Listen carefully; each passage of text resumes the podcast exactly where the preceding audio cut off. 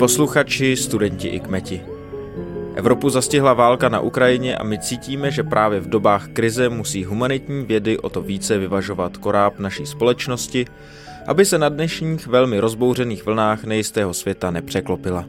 A proto přicházíme s mimořádnými epizodami podcastu Filozofické fakulty Balast v těžišti, kde probereme aktuální a naléhavou situaci na Ukrajině z různých úhlů pohledu a v kontextu. Minimálně po celý následující měsíc věnujeme Ukrajině každý týden jeden mimořádný díl s osobnostmi Filozofické fakulty Univerzity Karlovy. Nyní začínáme s rusistou a historikem Markem Příhodou. Ze studia Campus Hybernská vám příjemný poslech přeje Filip Liška.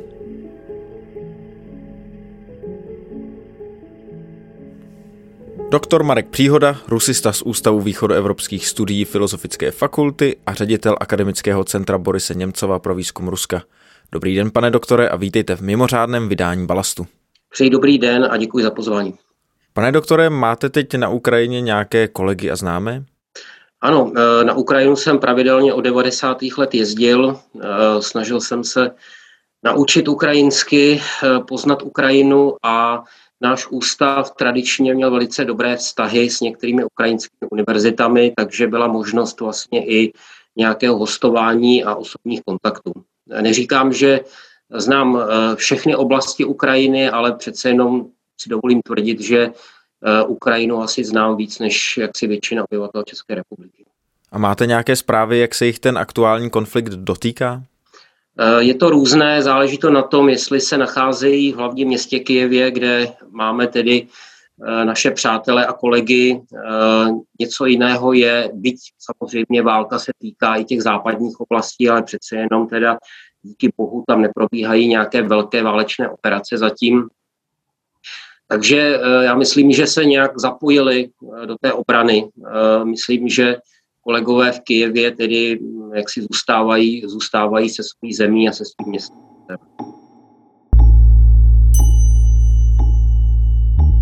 Друзья, срочно на вышке, только что по телеге Киев. Летит. Бач, Мац, пішли на укриття. Терміново.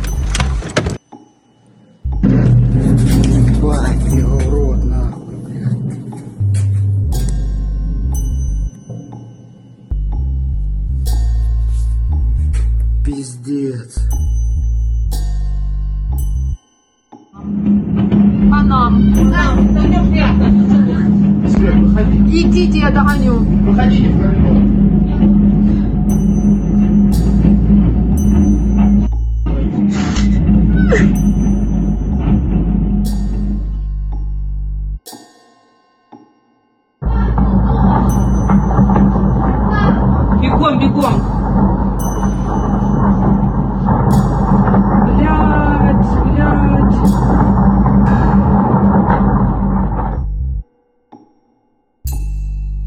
Samozřejmě moc myslíme i na ně.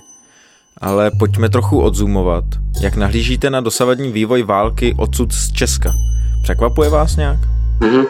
Eh, Musím říct, že mě především překvapil ten fakt samotné války. Eh, Já jsem byl jeden z těch, kteří samozřejmě jsme museli nějakým způsobem i s válkou počítat, ale přece jenom jsem si tu myšlenku nepřipouštěl, nebo respektive jsem vycházel eh, z nějaké logiky mezinárodní politiky, logiky Kremlu. Eh, A domníval jsem se, že to napětí, které samozřejmě rostlo, eh, že je zvyšování sázek eh, a že přece jenom je nějaký kompromis možný. Eh, Kreml se rozhodl pro vojenskou agresi, tím se vlastně mění celá situace a postoj těm, řekněme, rusko-ukrajinským vztahům nebo otázce Donbasu.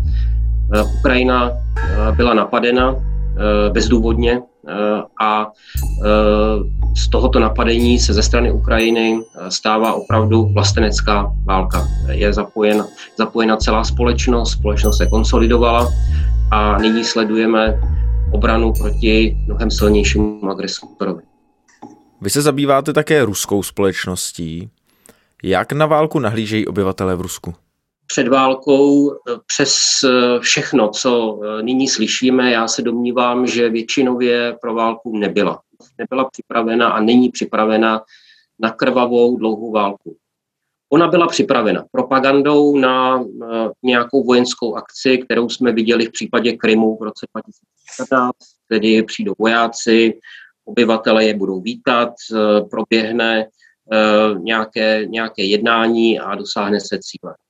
Tehle ten plán zhatil odpor Ukrajinců, kteří dali jasně najevo, že něco takového si nepřejí opakovat. Scénář roku 2014, ukrajinská společnost, armáda je v jiné situaci. Mám obavu, a to bych chtěl asi říct z toho, co vím o ruské společnosti a sleduji samozřejmě jako pracovní materiál i ruskou propagandu. Ta ruská propaganda, jak si já bych opravdu, i když se nám zdají ty některé teze jako šílené a neuvěřitelné, tak skutečně ona pro tu domácí ruskou společnost eh, hraje velkou roli v tom, že vytváří naprosto tedy paralelní svět, virtuální realitu. Eh, zatímco my tady samozřejmě sledujeme záběry z Ukrajiny o trpících lidech a velkých ztrátách ruské armády, eh, přesto všechno, tedy ruská média vytvářejí obraz nikoliv války, to je dokonce zakázáno v Rusku, ale speciální operace, jo, kdy tedy je ničena vojenská infrastruktura, jsou minimální ztráty, sice Rusko dneska přiznává nějaké ztráty, ale samozřejmě to má daleko k realitě. A to, že jak si minimálně strádá civilní obyvatelstvo. To je asi obrázek, e, který je tedy předáván pomocí státních médií. A jaký dopad myslíte, že budou mít na ruskou společnost ekonomické sankce? Hmm, hmm. No tak bez pochyby ekonomické sankce budou tím dalším argumentem. Já si myslím, že eh, dalším silným argumentem, ještě než se vyjádřím těm sankcím, myslím, že bude to, že pravu budou prosakovat nutně. Přes tu blokádu informační budou prosakovat informace o ztrátách, o raněných, protože přece jenom se to týká běžných Rusů, kteří eh, po té, co zjišťují, že všechno eh, není tak růžové, tak se budou pídit po osudu svých, svých synů Eh, kteří slouží v armádě a budou se dozvídat tedy to, že eh, opravdu jejich syn zmizel, ztratil se a tak dále. Eh, ale k těm sankcím pochopitelně už nyní vidíme, že konec konců ještě předtím, než byly v plné síle zavedeny, tak se stály fronty u bankomatů, bude problém se scháněním západní valuty, budou růst ceny bez pochyby, to můžeme říci, bude růst kurz rublu, samozřejmě to spolu souvisí, a budou i některé dlouhodobější důsledky. Bude prostě krize ruské ekonomiky nepochybně, zvlášť v tom sektoru, kterému patří budoucnost, to znamená nějaké, nějaké technologie, sofistikovaná výroba. Tam jednoznačně všichni očekávají, že problémy nastanou během, během příštích týdnů a měsíců. Je otázka, jestli ty sankce změní postoje ruské společnosti.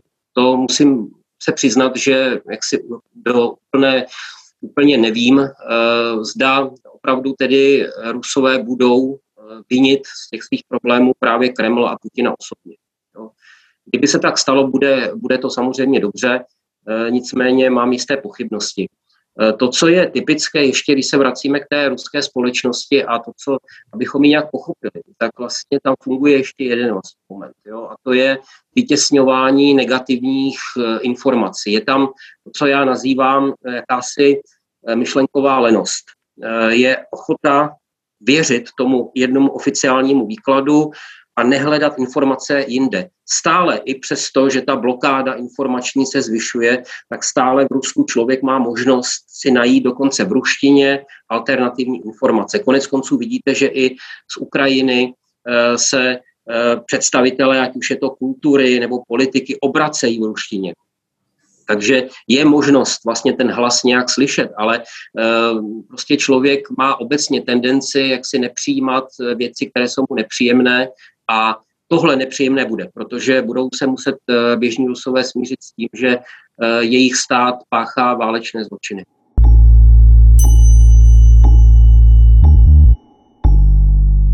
Как ожидалось, происходят не с регулярными частями вооруженных сил Украины, а с националистическими формированиями, которые, как известно, и несут прямую ответственность за геноцид на Донбассе и кровь мирных граждан народных республик.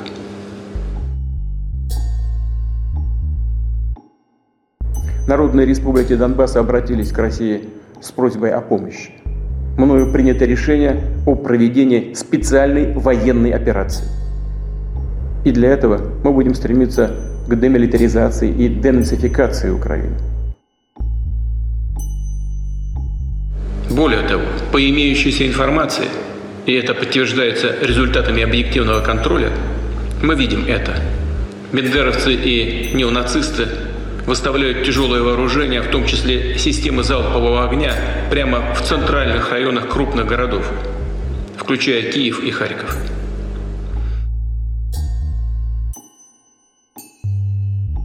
Vy už jste zmínil často skloňované jméno prezidenta Ruské federace.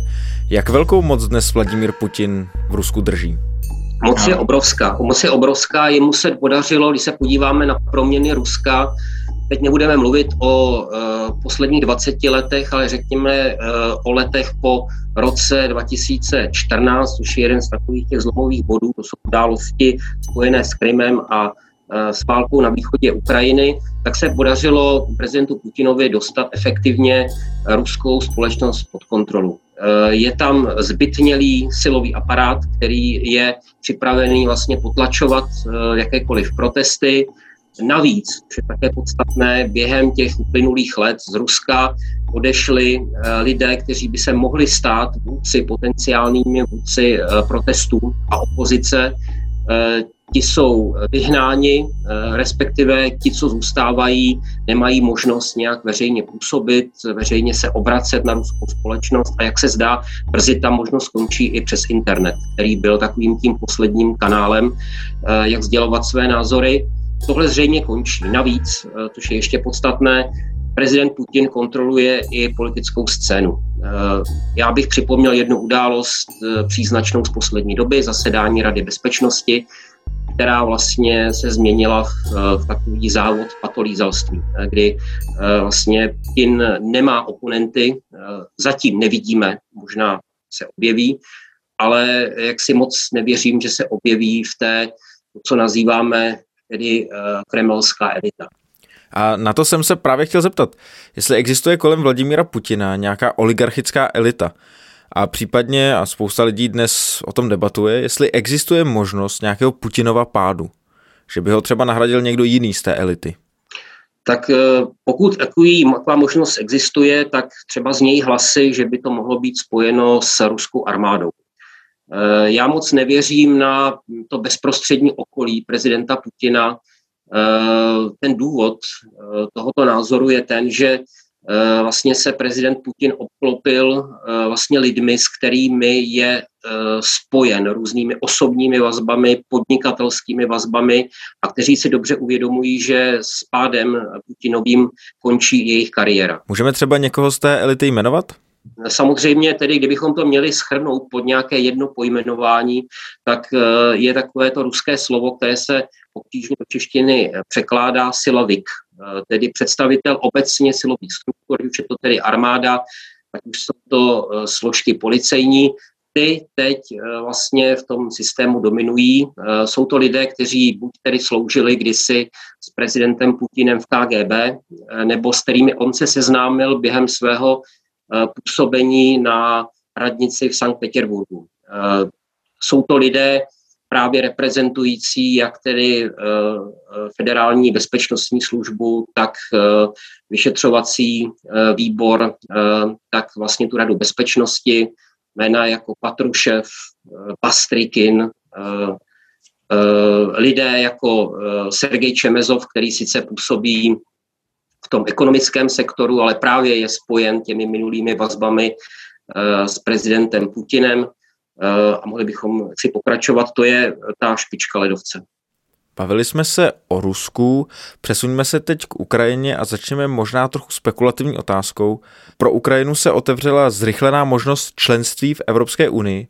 Jak vidíte případné ukrajinské začlenění do Unie? Kdybychom ještě mluvili před týdnem, tedy před válkou, a eh, debatovali eh, o evropských perspektivách Ukrajiny, tak vám řeknu asi dvě teze. Za prvé, většina ukrajinské společnosti podporuje vstup do Evropské unie. Stále více roste podpora vstupu do NATO.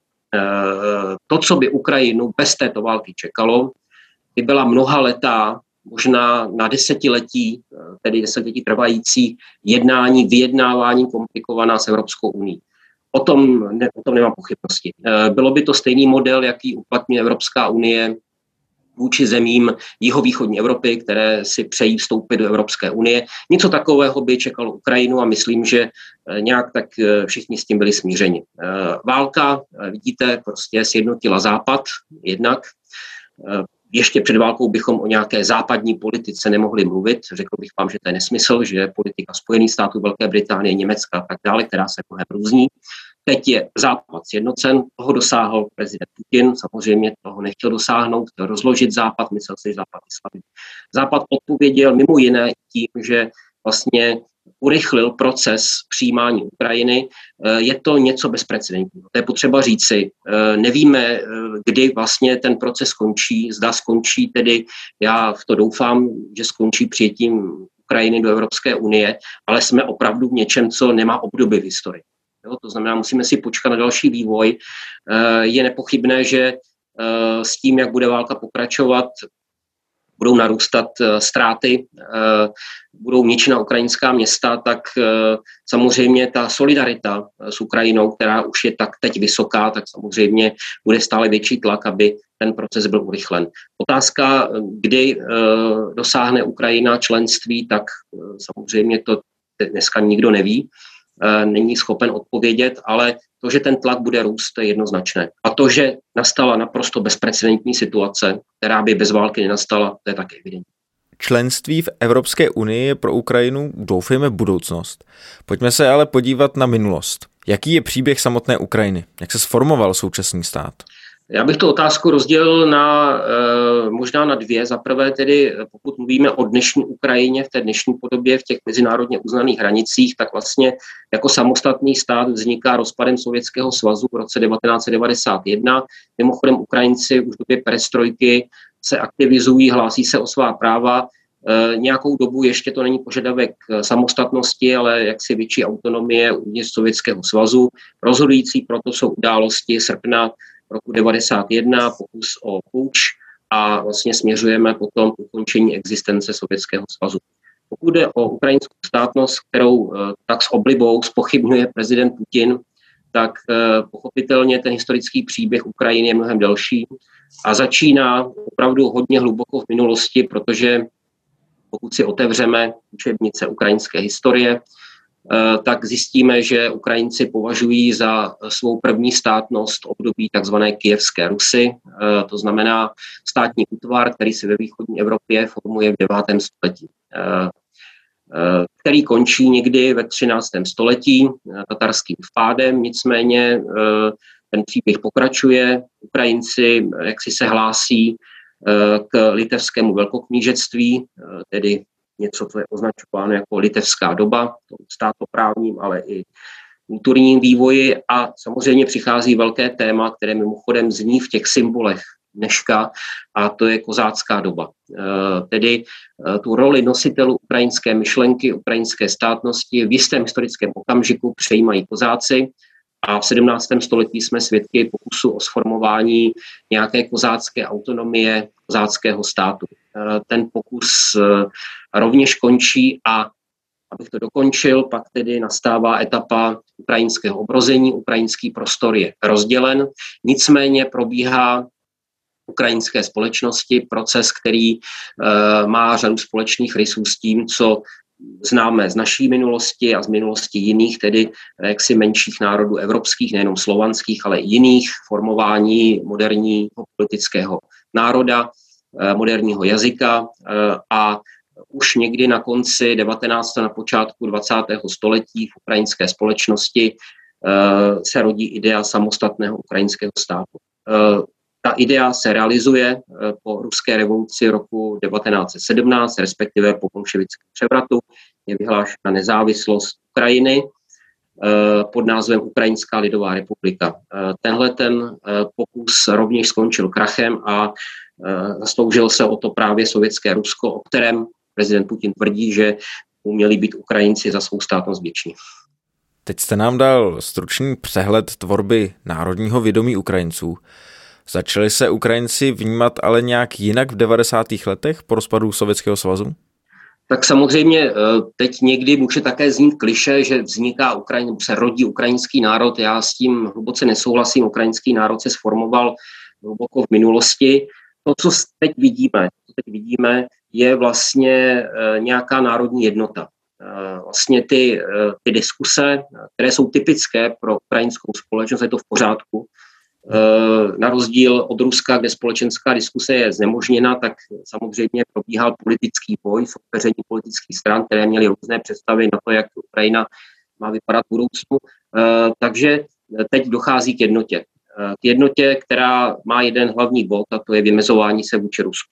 Pokud se ptáte na ta 90. léta, jednou, dvěma větami, vlastně ta 90. léta především jsou charakterizována prezidentstvím Leonida Kučmy, eh, který v zahraniční politice praktikoval něco, co se nazývalo jako mnohovektorovost. Jo, tedy Ukrajina mezi východem a západem, eh, nebudeme se vymezovat ani jaksi negativně vůči východu, ani západu, budeme naopak těžit z toho našeho postavení a budeme vlastně udržovat ty kontakty jak se západem, tak s východem dobré. Eh, tahle možnost volby vlastně byla, byla uzavřena Ukrajina si musela vybrat, vybrala si, vybral si Západ.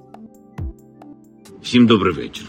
Лідер фракції тут, голова Офісу президента тут, прем'єр-міністр Шмигаль тут, Подоляк тут, президент тут.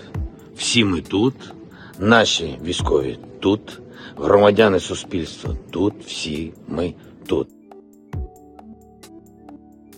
Тому що наша зброя це наша правда. Наша правда в тому, що це наша земля, наша країна, наші діти, і ми все це будемо захищати.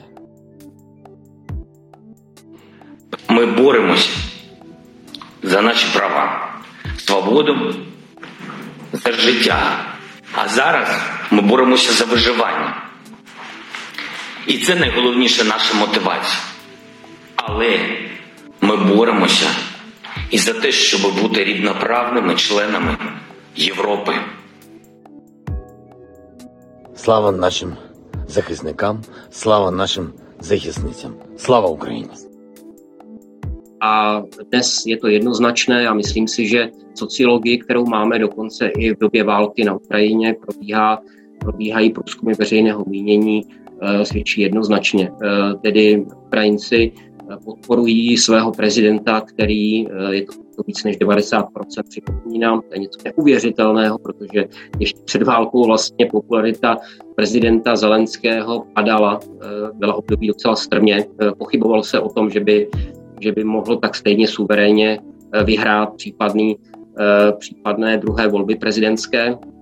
Teď je všechno jinak a vlastně slova prezidenta Zelenského slyšíme, jednoznačně tedy o západním směřování a e, svědectvím toho je i fakt, o kterém jsme mluvili, tedy podání přihlášky do e, těch vstupů do Evropské unie. A tento vztah k západu se formoval nějakou společnou kulturní bází, nebo jde spíše o vymezování se vůči Rusku? Hm. Já bych e, možná pro naše posluchače vysvětlil jednu věc, e, které se možná, když se díváme na tu Ukrajinu, někdy, někdy chybuje na rozdíl od Ruska, které vlastně vede velkou debatu o tom vlastně, jestli Rusko je evropská země, není evropská země, za to je nějaký zvláštní prostor, nebo je to více Ázie, eh, tak Ukrajina má jasno. Ukrajina má jasno v tom, že to je evropská země. Jo?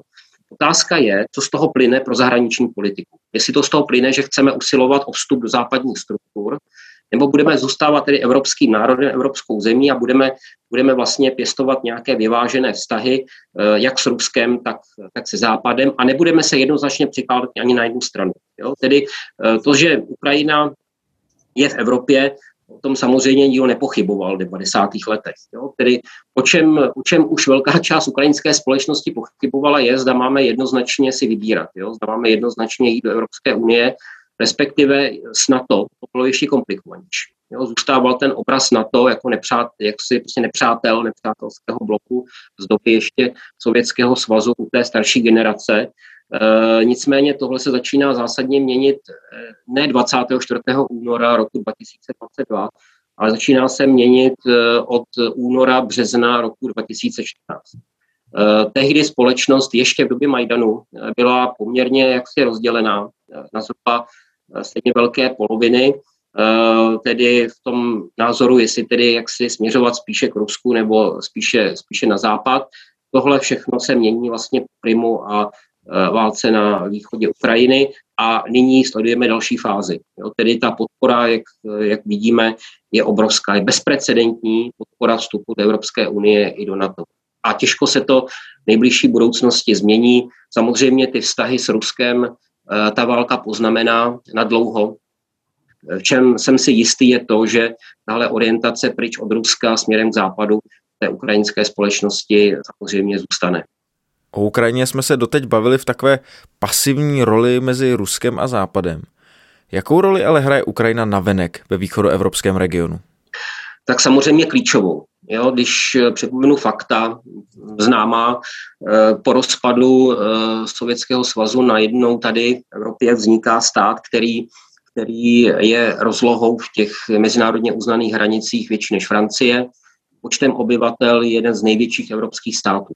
Je logické, že takový stát hraje svoji roli a hraje roli vlastně i pro Rusko, protože jaksi ztráta Ukrajiny samozřejmě oslabuje nějak jeho, jeho pozici. To znamená eh, vlastně Ukrajina sama, jak jsem říkal, tedy dlouho definuje tu, tu politiku tímto způsobem, tedy mezi, mezi východem, východem a západem. Samozřejmě Ukrajina představuje Eh, jak velký tedy potenciál ekonomický. Eh, je to eh, jaksi zemědělství, které mimochodem tedy jako tvoří velkou část vlastně té ukrajinského vývozu, nebo i vlastně průmysl, který tam zůstal po, po Sovětském svazu. A samozřejmě jaksi potenciál, jak vidíme teď, i vojenský, jo, který se ztrácel, protože vlastně se naprosto změnila úloha ukrajinské armády, která vlastně eh, z takového prostředí korupčního zdroje peněz eh, se teď mění vlastně na obránce země. Nejen obránci země, ale vlastně se mění i celý ten národnostní étos. Vy jste sice říkal, že ukrajinský národ se nyní nerodí, ale vytváří se teď nějaká nová forma ukrajinského nacionalismu? Pokud je o tu otázku vlastně toho ukrajinského nacionalismu, Eh, já bych spíš tady volil slovo eh, formování nějak identity než nacionalismu. Součástí identity se stávají teď nové prvky. No, tedy když se podíváme na tu ukrajinskou identitu někdy v těch 90. letech tak a teď, tak součástí jsou jiné prvky a budou. Když jsem o tom mluvil jednoznačně na vaši otázku, co se mění, mění se to, že součástí identity je a zůstane vymezování se vůči Rusku. Eh, a to nejenom, nejenom mocensky, ale i hodně to bude zasaženo, že bude kultura i jazyk. Prostě Ukrajina byla jazykově rozdělená, ten trend vlastně to, že roste jaksi podíl lidí, kteří mluví ukrajinsky, je patrný v posledních letech a ten proces bude bez pochyby pokračovat, takže součástí té identity Eh, bude stále více identita ukrajinská jazyková, eh, což třeba dříve nebylo tak silné. A pochopitelně součástí identity bude i nová interpretace eh, vlastní minulosti ve smyslu tedy spíše než soužití soupeření s Ruskem. Protože dějiny ukrajinsko-ruských vztahů jsou bohaté a nejsou tam pouze konflikty. Je tam i obohacování vzájemné, Eh, vzájemná, vzájemné prostě, vzájemná společná vítězství, eh, pochopitelně eh, vítězství je velké vlastenecké válce, teď mám na mysli tedy druhou světovou válku, nepletli s tou současností, kde Ukrajinci a Rusové bojují společně na frontách proti, proti nacistickému Německu a tak dále. To znamená, čeká nás nějakým způsobem další revize té ukrajinské historie, a akcentování právě těch konfliktních prvků. Kdybych to měl srovnat třeba pro naše posluchače, jak si eh, vztahy eh, také eh, dvou národů, z nich jeden tedy jak si je mnohem větší a to je tedy vztahy česko-německé, kdy pochopitelně můžeme je psát různým způsobem. Můžeme akcentovat druhou světovou válku Můžeme akcentovat na druhé straně vliv německé kultury, který obohatil pochopitelně naši kulturu a vliv například německé filozofie, který byl impulzem pro vůbec formování nějakého českého národního vědomí. Můžeme si z té tradice vybrat. Co si budou vybírat Ukrajinci po těchto událostech je zcela evidentní. Budou to ty konfliktní momenty. Budou tedy Ukrajinci stavět prezidentu Zelenskému sochy? Myslím, že vlastně na hodnocení ještě brzy probíhají eh, jaksi válečné operace a jak známo, tak eh, sochy tedy eh, se většinou stavějí tedy až posmrtně. Nicméně to, co už můžu říct zcela jistě, že jako někdo, kdo sledoval vlastně tu ukrajinskou politiku poměrně pozorně, okolnosti zvolení prezidenta Zelenského a jeho působení v úřadu, eh, tak samozřejmě to, jak on vystupuje, je do jisté míry pro mě překvapením. Je to zrozením lídra eh, národa, eh, velkého státníka, to říkám celá vážně. Víme, že ještě před válkou jeho podpora klesala, postupně byl terčem kritiky. Dám jeden příklad, tedy když Třeba jeho projevy eh, byly zveřejňovány na eh, YouTube kanálech, eh, které byly opoziční. Ukrajinská společnost před válkou byla v tomto hodně rozdělená. Tak vlastně, když jste se podíval potom na ty komentáře, tak se tam vršily nadávky. Jo. Eh, mimochodem existovala taková ta představa eh, o tom, že herec se stal prezidentem, komik se stal prezidentem a podobně. Eh, prezident Zelenský byl podceňován.